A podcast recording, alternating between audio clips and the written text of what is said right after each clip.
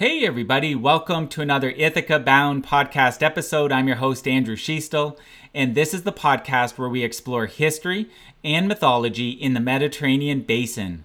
I'm joined today with Dr. Lloyd Llewellyn Jones for a conversation about the Achaemenid Empire's previous hegemony in the Mediterranean basin. Dr. Llewellyn Jones is director of the Ancient Iran program for the British Institute of Persian Studies. He's also professor in ancient history at Cardiff University, based in Wales. He has written many publications over his career, including a couple books as examples. King and Court in Ancient Persia, 559 to 331 BCE, which was published by Edinburgh University Press, and Ctesias' History of Persia, Tales of the Orient, which was published by Routledge. Welcome to call, Lloyd. Well, thank you, Andrew. It's good to be here. Very good to be here. Thank you. Okay, so we're chatting about the Achaemenids' previous um, hegemony in the uh, in the Mediterranean basin. So uh-huh. so parts yeah. of it, and we'll get into you know where you know what parts. Um, sure. Let's start with a a, background uh, question. Who was the Achaemenid Empire? Okay, so the Achaemenids were the uh, indigenous Iranian peoples who ruled the empire. Um, they began their rise to power around about 559 BCE under the auspices of Cyrus the Great, Kurosh, uh, rose really um, over the next uh, 50 years to control the biggest empire the world had ever seen uh, and really was uh, ran their, their empire very successfully for almost 200 years um, and was only really um, brought to its knees by the sudden, very sudden takeover of Alexander of Macedon in 330 BCE. Um, it was a very successful empire. It was interconnected with great road systems, great communications, uh, and it really did flourish both east and west. Um, so the Achaemenids are the, the dynasty that, that rules this. Um, we should note from the beginning, though, of course, Achaemenid is a name that is, uh, is, is a Greek version of uh, a Persian name, an old Persian name. In Old Persian, this dynasty was known as the Hakamanishia. Hakamanishia. And one of the things that we always have to recall, of course, is the names that we use today traditionally are the Latinized Greek versions of Old Persian names. So um, I'll say Darius for Darius the Great the Persians would have known him as Daravayush. Um, we know Xerxes, um, the Old Persian, uh, was uh, uh, Artaxerxes, Artachacha, and so forth. But we'll stick to the uh, the Latinized versions for now, I think. Okay, and where, and on that note, then, where does the term Persian come from? Um, that's actually a, a, quite a complex one. It it actually comes from the Greek term uh, Persa, but in turn, they were hearing an old Persian word, Pars or Parsa, which refers to the area in southwest Iran uh, from which the Achaemenids originated. So Pars, Parsa was the original. Nowadays, that area in Iran is called Fars, Fars province. Um, originally, uh, that was, was Pars. When the Arabs invaded, um, Iran in the 6th century CE, um, they changed that to Fars because the Arabs couldn't easily produce the, the, the sound P at all. So, in fact, it's a kind of uh, a mashup of an original Old Persian word for the uh, for the area, but then filtered through a uh, a Greek hearing. The alternative uh, way in which the Persians called that part of the world, their their in, their heartland was uh, Aryan, from which, of course, we get the word Iran today as well. So there's quite a complex etymology uh, behind the term Persian. And I think that's why within the circle of Iranologists, um, in which I count myself, you often find a fluctuation between us using Persia and Iran uh, kind of almost interchangeably. So, what would the Achaemenid Empire at that time, so Cyrus the Great's founding uh, the the what became an empire. Um, what would they have? And it's fine if you want to use it. I'm not uh, because I'm not going to do it justice. I'm not going to uh, you know use it, uh, continue to use it in the episode. But what would they have called themselves? What what, what phrase is that? So they were definitely um. So they were, were, were Achaemenids, and in fact, in their inscriptions, um, certainly from the reign of Darius the Great onwards, they stress time and time and time again their dynastic legacy and their dynastic name. They are deeply, deeply um, concerned with propagating um, their identity as Achaemenida, as the Achaemenids. Um, the name comes from uh, the, the founder of the dynasty. He may be a legendary founder, it's quite likely that he was, some guy called Hachemanish, Hachemanish, who uh, the Greeks heard as Achaemenes. Um, there are some mm. stories that say that he was uh, an infant child raised by an eagle, you know, the kind of standard mythologizing that goes on for these kind of founding fathers. So it's hard to know if he really was a, a genuine Persian person. Uh, but, but even if he wasn't, it doesn't matter. As far as the uh, the royal dynasty of, of Persia was concerned, uh, he was the genuine McCoy, and he was Hachemanish, which gave them their name Hachemanishia. Do you happen to know offhand the first text that actually uses the term uh, Achaemenid, and who, yes, who wrote that? It's, it's, it's actually uh, under Darius the Great, dating to about 519 BCE. It's the great Bisitun inscription that he had carved into the side of Bisitun Mountain in northeastern Iran, um, right at the beginning of his reign. And in that, he gives us the first lineage, really, um, of the Achaemenid dynasty, in which he says, um, this is my grandfather, this is my great grandfather, my great great grandfather, and sort of traces himself back to this founding father, Hakimanish uh, Achaemenes. So, so yes, and from there on in, um, there's barely a, a reference uh, in a royal inscription that doesn't have uh, Hakimanish uh, as uh, a reference in some way, shape, or form. It's, it's very, very important to their identity. Your answer is very relevant and useful. I realize I wasn't as specific with my question, and it's probably because we're sort of interchanging the uh, the, the Greek Latin uh, term Ache- ah, right. Achaemenid. Yeah, yeah, but yeah. do you know do you know on the Greek side if it was Greek a Greek person that first actually wrote Achaemenid by chance? And it's okay if it's it, it, it's hard to know, but I don't think we see it much before much before Herodotus. Um, certainly, when Aeschylus wrote his Persae, his Persians, the, the, the, the great tragedy in 472, um, he doesn't seem to know of the name at all. He, he doesn't um, reference that, which is strange, isn't it? You know, given that the whole um, of the, the action revolves around Xerxes, Darius, and Xerxes' mother, Atossa. Um, so there's no evidence of it there. And certainly in this genre of Persica, Persian things, which were written in the period before um, Herodotus, uh, which only survive for us, to us in fragments. We don't have a mention of, of, of Achaemenes there. I think he becomes more popular actually in, in the Greek world. Actually, it's very late that we get, maybe post Herodotus. I, am trying to think. Certainly in Arrian, you know, which is second century CE, um, so very late in the corpus, really, we get mentions of, of Achaemenes per se.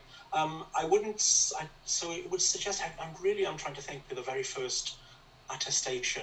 I would say it is later than Herodotus. I'm trying to think. Does he use Achaemenes in the histories? I'd have to check. It's o- yeah, it's okay. It's a uh, it's an it's an audio. Yeah. You don't have the books in front of you. yeah, yeah, but I d- I don't I don't think he does. I don't think he does. It's quite so. It's quite late. Okay. Quite late. Okay. Um, so you spoke about who started the uh, the empire. So let, so we're gonna spend uh, want to make sure there's sufficient background for the conversation, but we're gonna spend more con- more time in the uh, Mediterranean basin and their hegemony. So can you speak about um, what their territory would have been demarcated? The empire's uh, territory would have been demarcated to in total, not just the Mediterranean. Uh, where, where their where their capital was and how they how they sort of uh, e- evolved uh, towards the Mediterranean and had holdings in that uh, region? Certainly. So the the heartland then is southwestern Iran, um, around what is today the area of Shiraz, the great city of Shiraz. In antiquity, um, the the great sort of areas of of um, uh, building activity were, of course, Pasargad, uh, which is the the sort of genius of Cyrus the Great. That was the first ever stone built um, palace in Iran. Uh, and close to that, then, was the monumental palace city of Persepolis. I'm sure many of your listeners would have heard of that. Um, a great, great um, imperial religious come ceremonial center, I suppose, one thing important to note is that the Achaemenids didn't have one capital per se. They were quite a nomadic people. They traveled around their empire constantly, especially in the heartland. So they flitted from Pasargad to Persepolis, and then they would go on to Susa, which is in Elam, a very, very ancient site. Darius the Great was probably born in, in Susa, and he built another splendid palace there. They also utilized the palace at uh, the old palace of Nebuchadnezzar at Babylon. And then they would travel to the north to the ancient city of Ek Patana, modern day the city of Hamadan. So it was basically around this kind of triangle that the Persian king and his court would migrate every year, utilizing these different sites. Um, but beyond that, of course, the empire then expanded. So let's go to the east first of all. Um, it ran from central Iran right the way to the east in what is nowadays um, Pakistan, into Afghanistan, and also into North India as well, into the Punjab. Um, it went up north to the South Caucasus in Russia. Uh, and so it was a huge eastern territory, vast eastern territories. Then from back to the center, let's work to the west. So under Cyrus, we see the conquest of Babylonia. So the whole of Mesopotamia falls to the Persians. After that, the whole of Anatolia falls to the Persians. And this is really where the Greek speaking cities of Asia Minor uh, of the coast um, uh, become subjects of the Persian Empire. From there on in, uh, we see the conquest of uh, the Levant, so that is Phoenicia down the coast into uh, modern day Israel Palestine.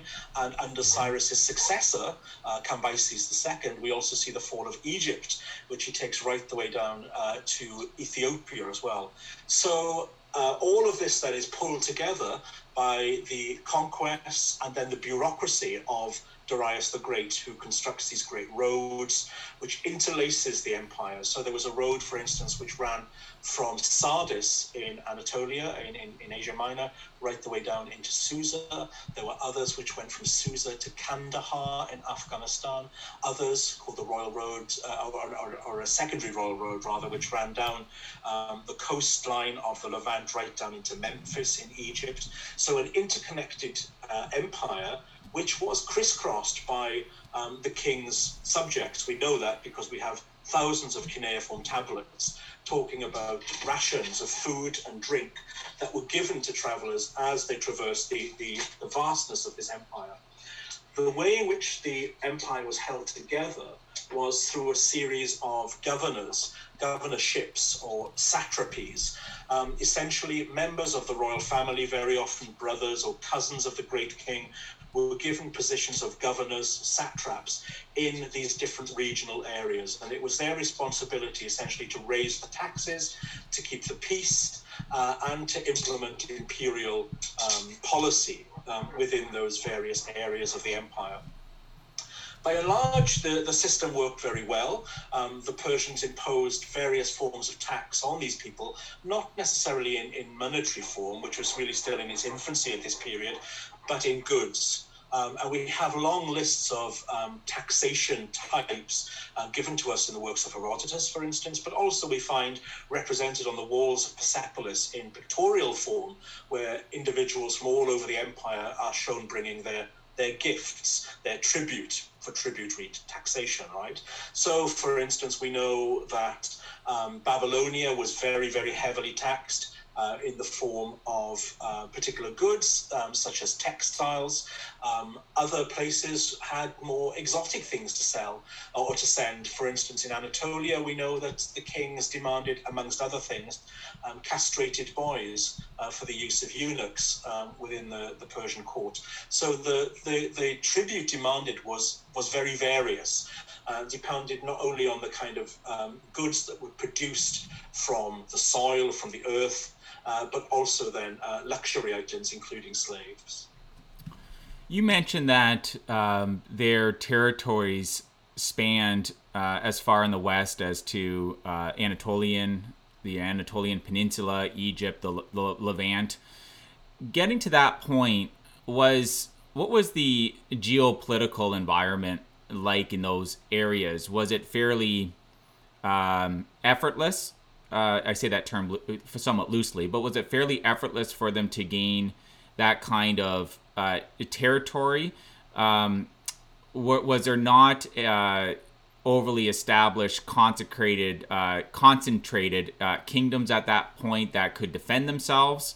How how easy or challenging was it for them to gain uh, that initial territory in the in the uh, west for them, but what would be the eastern Mediterranean?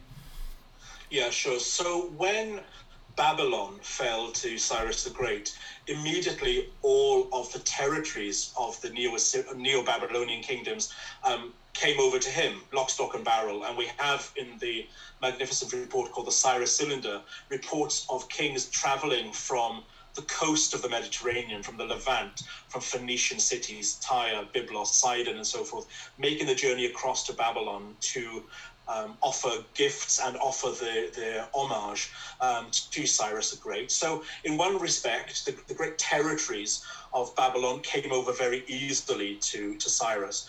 Um, he found resistance in the west of Anatolia um, as he pushed forward further through Anatolia and met um, the troops of uh, King Croesus of Sardis.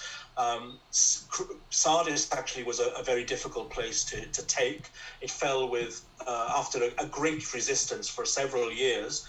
So when the city of Sardis fell to, to Cyrus, essentially all the little satellite states uh, which were around it, those run by princelings, essentially, uh, places like Miletus and so forth, um, they then um, were, were given over to the Persians. There was some resistance, uh, but really the, the Persian armies, this, this huge force of, by and large, mercenary soldiers, um, were able to conquer these territories. So by the time we come to the end of the reign of Cyrus the Great, we have the whole of Anatolia, the whole of the western seaboard of Asia Minor, and then the enormity of the long coastline of uh, the Levant already in the, the hands of uh, of the Persians, and then it was his son Cyrus who sends his army into uh, into Egypt, which was actually um, in a state of disarray under the, the, the, final pharaohs of the, the 29th dynasty.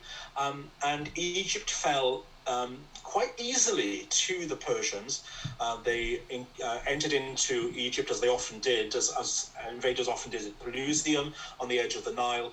Uh, and then, with, the help of a lot of Egyptian collaborators, actually, the, the, um, the capital um, of Memphis fell to the Persians too. So, within uh, less than a decade, Persia had expanded its territories from this small tribal coalition in southwestern Iran to becoming the principal power in the, both the east and the west. Um, in the whole of the Mediterranean basin, really. And we should note as well that having conquered Anatolia, um, the Persians also pushed across the Hellespont into Thrace and then into Macedon. And it's often forgotten that Macedon itself um, was a satellite, was a satrapy of the Persian Empire for some years.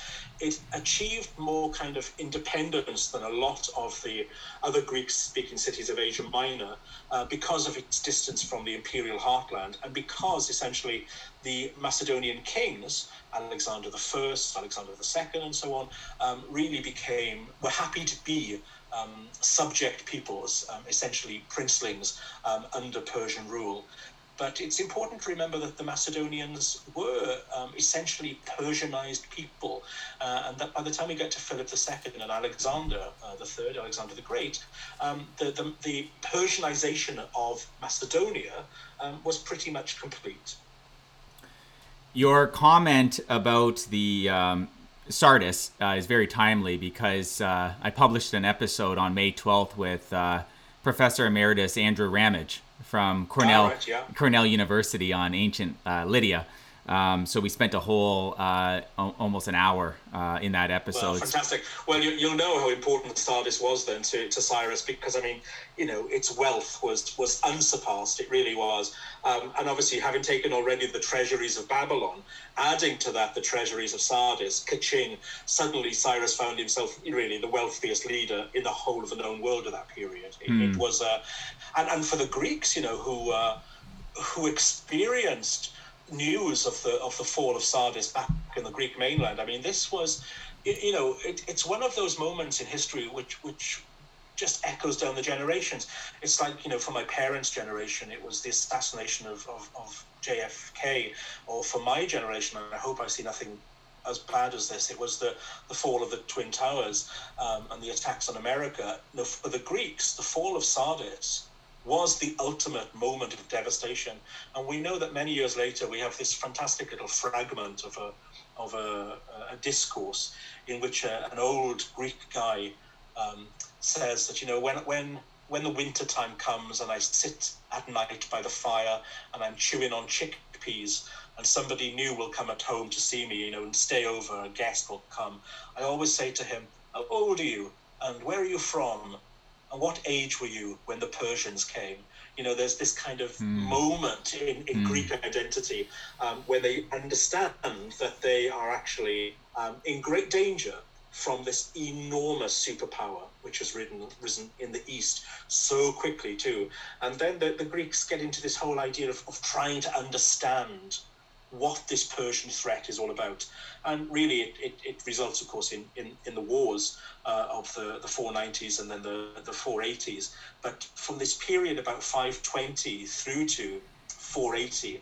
Essentially, what we have in, in, in a lot of Greek texts and Greek artworks are the Greeks trying to get their heads around the idea of this Persian incursion, which is coming ever and ever closer to the Greek mainland.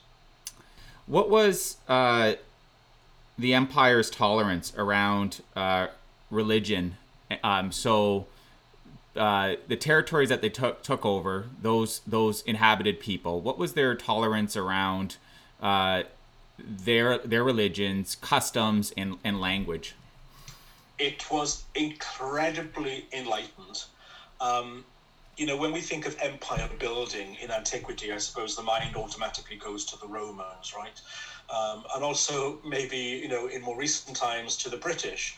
So if we look at the, the British and the Roman paradigms, and what we have there is this idea, of course, that civilization is brought to these peoples. Um, it's, it's a hateful term, a hateful concept. I really can't stand it.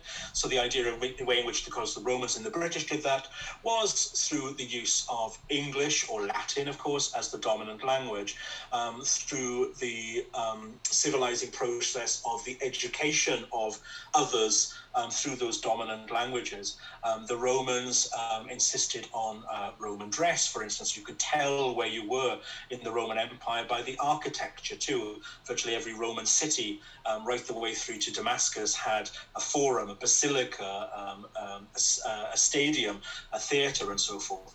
The Persians didn't adopt any of those tactics whatsoever. They had no interest whatsoever in stamping an imperial identity onto the people that they ruled. They allowed the people to speak their own languages, to observe their own religious customs, to build and to dress in their own ways, to educate people in their own manners as well. There was no attempt whatsoever to change. Um, so there was a kind of enlightened despotism, I suppose. Now, I don't want, don't want to pick, paint a picture here of the ro- of the of the Persians being kind of um, tree hugging, uh, um, sort of open minded bohemians. Um, to build an empire, of course, it involves a lot of blood and a lot of slaughter and a lot of power grabbing. And certainly the empire was built on that but it was maintained by a much more laissez faire attitude than you would perhaps expect of empire building. Um, and in fact, the Achaemenid Empire provides us with a very different model of how empire might be run. As far as I'm concerned, empire is always an ugly phenomenon, but there are ways about it, going about it, which are actually a little bit more um, palatable, I suppose. Um, when things ran to the system, then the Persians were happy to let things run.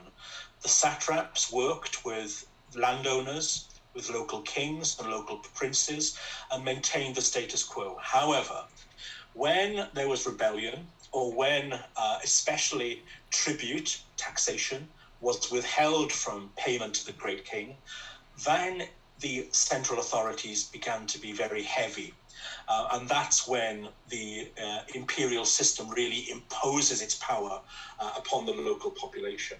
So, for instance, um, the city of Sidon in modern day Lebanon, ancient Phoenicia.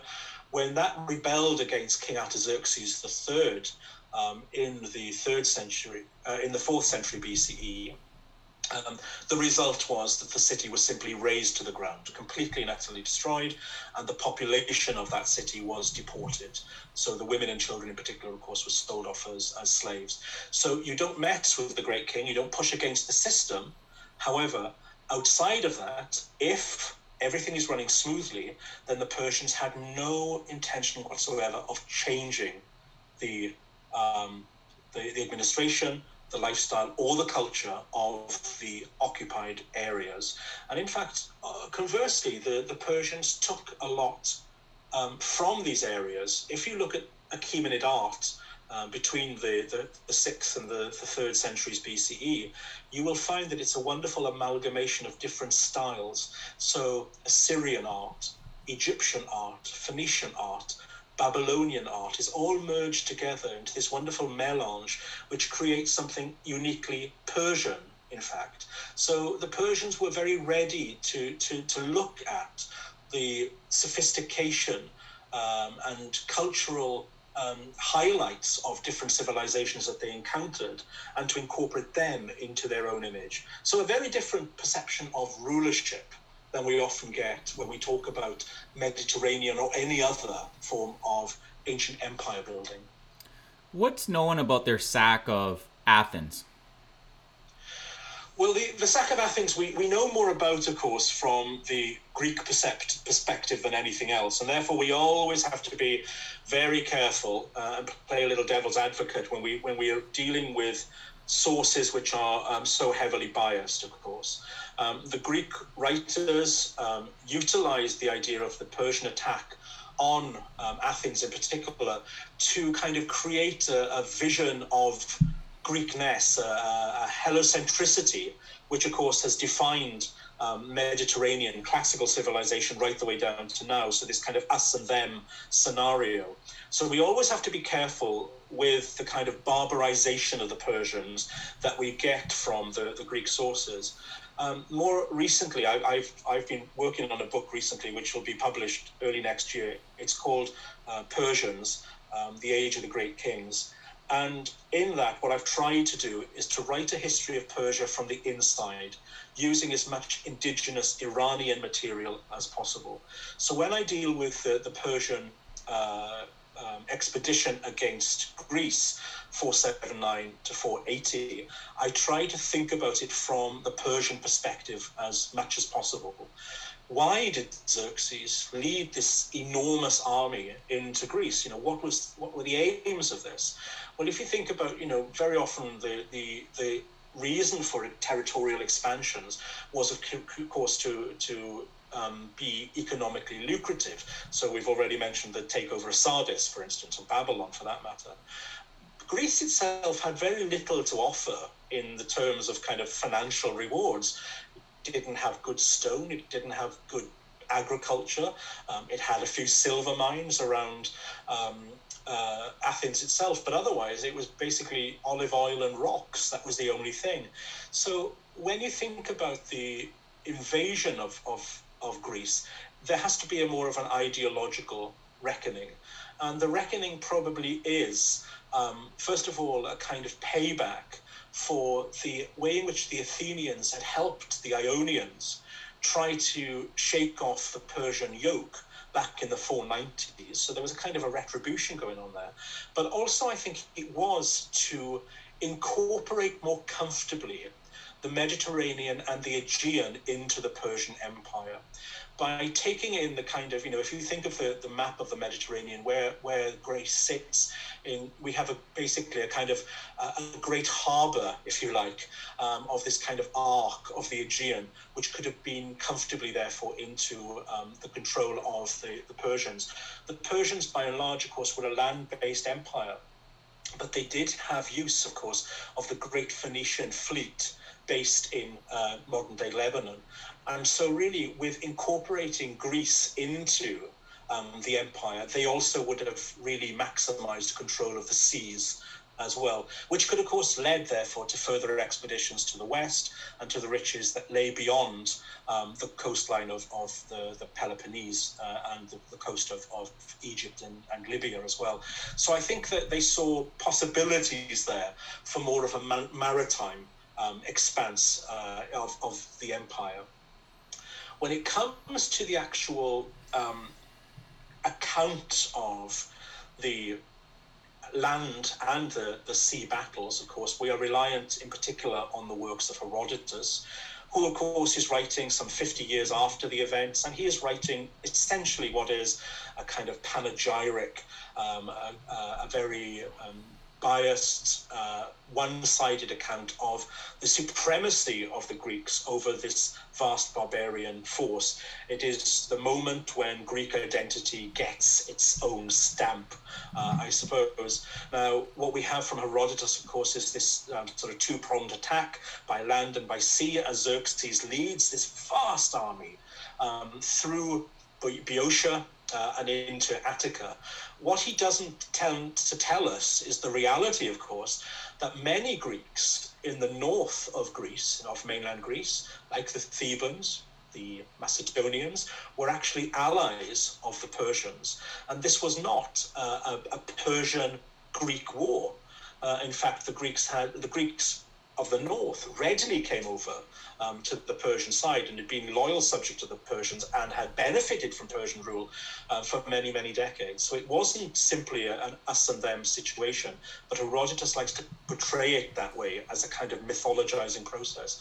The other part of the mythology, of course, is the, is the story of the Battle of Thermopylae itself, where here, of course, we have um, 300 Spartans who kind of stand their ground, allowing the rest of the Greek forces to, to put a distance between themselves and the encroaching um, infantry of Xerxes as they meet in this terribly narrow pass, the, the hot gates or the gates of fire um, at Thermopylae um, in northern Greece. The way in which, of course, Herodotus writes this is a eulogy, really, a kind of great heroic struggle between these valiant Greeks and the, um, the, the, rather incompetent Persians. But at the end of the day, of course, Xerxes would have seen things very, very differently. Xerxes' propaganda, no doubt he, he spread the image that it was mission accomplished. He um, defeated um, he drove back the Greeks. He defeated the uh, the Spartans, and in fact, he took the life of the Spartan king. Leonidas was killed. You know, and as far as uh, Xerxes was, was, concerned, this was absolutely an absolute victory for him. Um, the gods were on his side, and he marched, therefore, into Athens. What we know of um, the events in Athens again comes mainly from the Greek sources. We do know that when Xerxes approached Athens, it was virtually a ghost town most of the Athenians had already up from their homes. They'd gone off to the island uh, of Salamis uh, and were basically watching the uh, Persian incursion into Athens from the safety of the island. Xerxes certainly set his men uh, to run amok around the city uh, and burned it. And archaeological evidence suggests that some um, stalwart Athenians had braced themselves on the Acropolis and had kind of barricaded it, but this was easily broken through. And then um, the Persians certainly burnt down the Acropolis, um, destroyed its cult centers, the Temple of Athene, and in the 1910s, um, German archaeologists discovered the remains of those Persian uh, invasions in the form of burial pits, um, in which the Greeks, the Athenians, had buried um, quite uh, on purpose the statues of um, warriors and young maidens called the Kouroi and the Korai, these beautiful standing statues, which the Persians otherwise would have would have smashed to pieces. So they were saved as a kind of preemptive strike, really, um, to take them away from marauding Persian hands. So what? Yes. so so we don't have, uh, unfortunately, any account of the attacks on Greece from the Persian point of view. Um, that's not to say that they didn't exist, but they didn't exist in any narrative written form. The Persians didn't have any tradition whatsoever of writing down their histories. It wasn't a Near Eastern way of working at all. But what the Persians did have, of course, and still have, is a long tradition of storytelling, song, and poetry. And it would be very naive of us to think that there wasn't a Persian version of the, um, the, the, the wars against the Greeks doing the rounds. The other thing to remember is this although for the Greeks, the, the victory over the Persians was their greatest moment, the, the moment that was made into legend and then to myth over successive generations of Greeks. For the Persians themselves, the loss of Greece or the inability to gain Greece as part of the empire was actually of very little consequence. When you have an empire the size of Persians, the, the, the Greeks were merely a rocky outpost on the far fringes of the West. Nothing more than that. Now, true, Xerxes himself had headed the army and had spent a lot of money, but actually trying to hold Greece beyond the reasonable effort which was put into it didn't appeal to him whatsoever. Far more important were the centers of Babylon, and we know that Babylon erupted into rebellion at the time that Xerxes was in Greece. And really, the reason why Xerxes withdrew his troops from Greece was really to put down the Babylonian rebellion. It was far too important um, to him. He couldn't lose Babylon and its riches. Um, and likewise, um, rebellions in the east, in Bactria, modern day Afghanistan, were always um, key to the Achaemenid kings as well. To put down any rebellions there were of greater importance. Um, Herodotus tells this incredible story, doesn't he, of, of um, set during the times of, of Darius the Great, when Darius would sit down to dinner and he would always say to his servant to tell him as he sat down to eat, Sire, remember the Athenians. Well, only a Greek, and especially a pro Athenian like Herodotus, could ever have written something like that, because the truth is, Darius Xerxes and the various Artaxerxes who ruled Persia ha- gave very little thought to the Greeks at all. They were a minor inconvenience um, on the, the western periphery. Of more importance, I think, were the Egyptians, though. Um, they really um, did occupy the Persian mind a lot more. Um, and again, because, of course, access um, from the Nile to the Mediterranean and the way in which the empire in the West was neatly brought together by the sea-bearing um, ships of the Phoenicians into uh, and then down into the, the Nile Delta as well. This was a very convenient way, of course, to launch trade, but also to um, protect the coastline of the Mediterranean. So Persian um, control of Egypt was very strong. But Egypt did rebel from the Persian Empire and actually broke away from the Persian Empire at the beginning of the 4th century BCE and was out of the empire for going on 60 years until it was reconquered uh, by Artaxerxes III and very, very brutally brought to heel. Um, because essentially Egypt was the breadbasket of the Persian Empire. Um, the Persians needed the wealth of the Nile, its, its rich mineral um, deposits which made the land of the Nile so fertile. The Persians desperately needed that to feed its people, especially in the western part of the empire. Okay, I feel like you're pre uh, anticipating some of my questions, Lloyd, which is great. Uh, sorry, I was no, this is great. this is great. I was going to ask why you felt there wasn't as many uh, writings in in the records. Yeah. You you commented on that. I was going to ask about why didn't they continue to go west from Egypt? You addressed Egypt naturally in your answer. Um, Macedonia, you mentioned that, um, and I don't know if it was a vassal state technically, but they had control over the kingdom of Macedonia at some point. Correct me if that's yeah, off in any way. That's exactly that's exactly right. right yes. So so why? So they had they had difficulty in in Greece. Why didn't they uh, expand? You think uh, further, or perhaps they did. Can you comment on why they didn't go north from Macedonia, northwest from Macedonia? You know, working their way uh, probably fairly e- easily, aside from any conflicts they would get in the way, but you know, working their way towards uh, what would be north, you know, north of Croatia. You're getting to the Italian yeah. peninsula. They could develop yeah. maritime trade there. What what stopped them from uh, circumventing Greece? border zones for empires, of course, are always the dodgiest areas. And the Persians learned their lesson in the reign of Darius the Great when they tried to push north into Scythian territory, so the area of the Black Sea and beyond. And the campaign there failed disastrously. You know, it was kind of like Napoleon's campaign in, in Russia. You know, it was defeated by the heavy, the snows, the winters, and so forth. And I think the Persians realized that while they had this ambition for empire without without limit, the realities were harshly different. So I don't think they I, I don't think they had any desire really to push beyond Macedon. Macedon became for them the kind of the limit.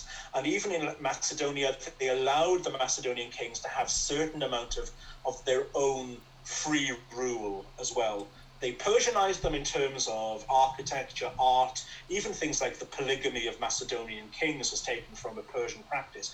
But they don't seem to have any ambition to, to push beyond the, the highlands of Macedonia, which, of course, in itself is its, its own borderland, you know, the great pine forests and mountains of, of, of um, Western Macedonia. They don't seem to have had any interest in going beyond there. Likewise, they didn't have any interest in the east going beyond um, the, the Punjab.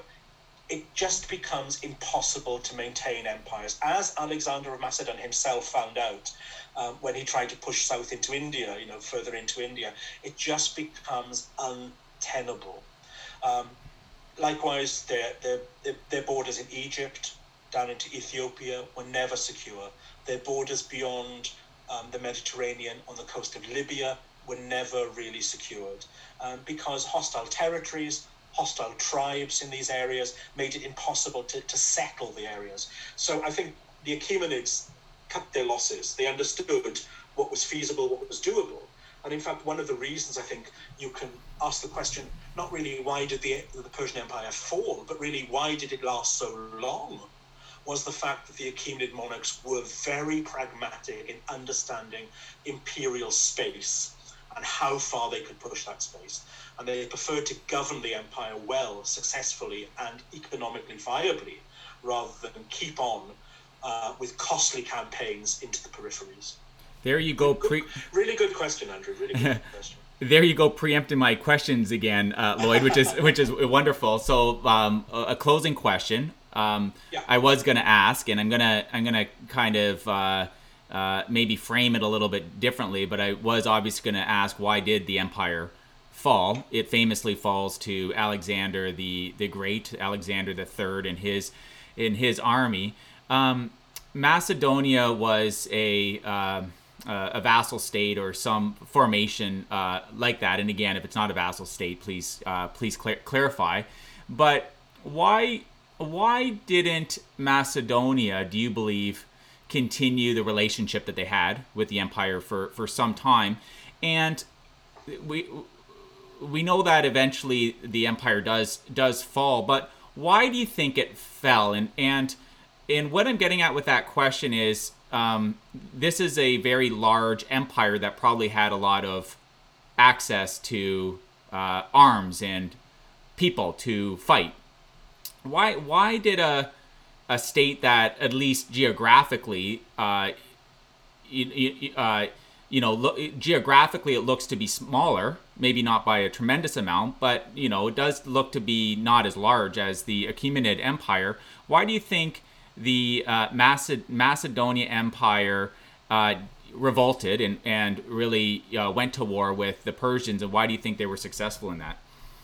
Yeah, okay. So, um, Macedon was a vassal state for about 50 or 60 years, but then it kind of the, the Persians became less interested in it again because it was this sort of outcrop of, of their empire and they had bigger fish to fry elsewhere.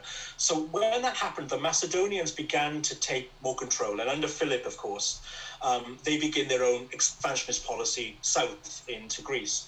Um, and then, of course, Philip had this aim always of, of, of crossing the Hellespont and going into Persian territories and kind of taking back um, or, or at least sort of um, putting the Persians in their place. It was a very ambitious thing.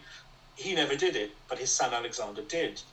Now, what's interesting about the kind of historiography of this period, if you if you look at the Alexander historians and then essentially what has been written for the last 2,000 years on this, um, it's a picture of kind of decline of the Persian Empire. You know, after Xerxes, everything goes really bad. You know, there are a series of bad rulers, decadence, harem conspiracies, eunuchs taking over. This is very much a kind of Eurocentric, Orientalist spin that was put on the situation and has become a sort of uh, uh, a touchstone, really, of the historiography.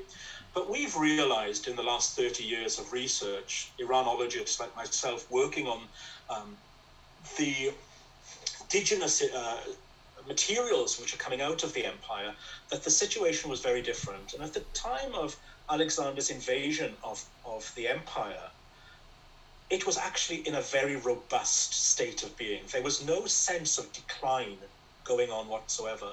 Darius III, the last of the Achaemenid kings, was a very able ruler and a very, very fine um, military strategician as well. Um, Egypt had been brought back into the uh, the circle of the empire um, some decades before. It was wealthy. It was being run very well. We know this because of archaeological finds in all places in Bactria, in Afghanistan, discovered back in the 1990s. We have a series of um, essentially uh, tax returns which span the last years of Darius III and the first years of Alexander the Great. Alexander, when he conquered Persia, did not change any of its format. It didn't change its satrapal system, it didn't change its government at whatsoever, which strongly suggests that the empire was running extremely well. How did it fall then? Well, it wasn't a slow death. It was more like the empire was mugged and, and, and suddenly had its throat slit by Alexander he was uh, a military genius. Genius. It, is true. He is. He was, and his brutal attack on the Persians as he entered into enemy territory was nothing short of spectacular. I, I have to give it to the man. I'm not a fan of his at all. I call him Alexander III. I barely use the great, but let's let's let's give credit where it's due. He was a genius he led uh, an army with its new military tactics, no longer the hoplite hand to hand tactics, but the use of the sarissa, use of brilliant chariotry and, uh, cavalry, and pitted this against Darius III, who was still fighting in a kind of more formalized way. Now, Darius and, and his Persian army quickly learned the Macedonian new style and challenged Alexander at Issus and later at, uh, at um, uh, in, inside Macedonia uh, with these later styles of uh, fighting technology. But the truth is, Alexander was always one step ahead of Darius. Darius always seemed to be kind of chasing around the empire after Alexander. And essentially, the, the, the soldiery of Darius became worn down um, Alexander was very successful in battle after battle, reducing the numbers of experienced Persian soldiers, including the mercenary soldiers who fought for Darius III. So by the time we, we get to Gaugamela, um, even though Darius has managed to get the numbers up again, they are not really uh, in a position to, to, to fight against Alexander in the forces that you might have expected of the world's biggest empire dwindling numbers, dwindling ability, um, and finally, I think fatigue puts an end to the empire. Uh, and of course, it's, it is worth saying as well, it's not Alexander himself who kills Darius III. Darius III is killed by a member of his family. So actually, it's the Achaemenids turning on the Achaemenids, not for the first time, I should say, that finally uh, puts the death blow to the empire itself.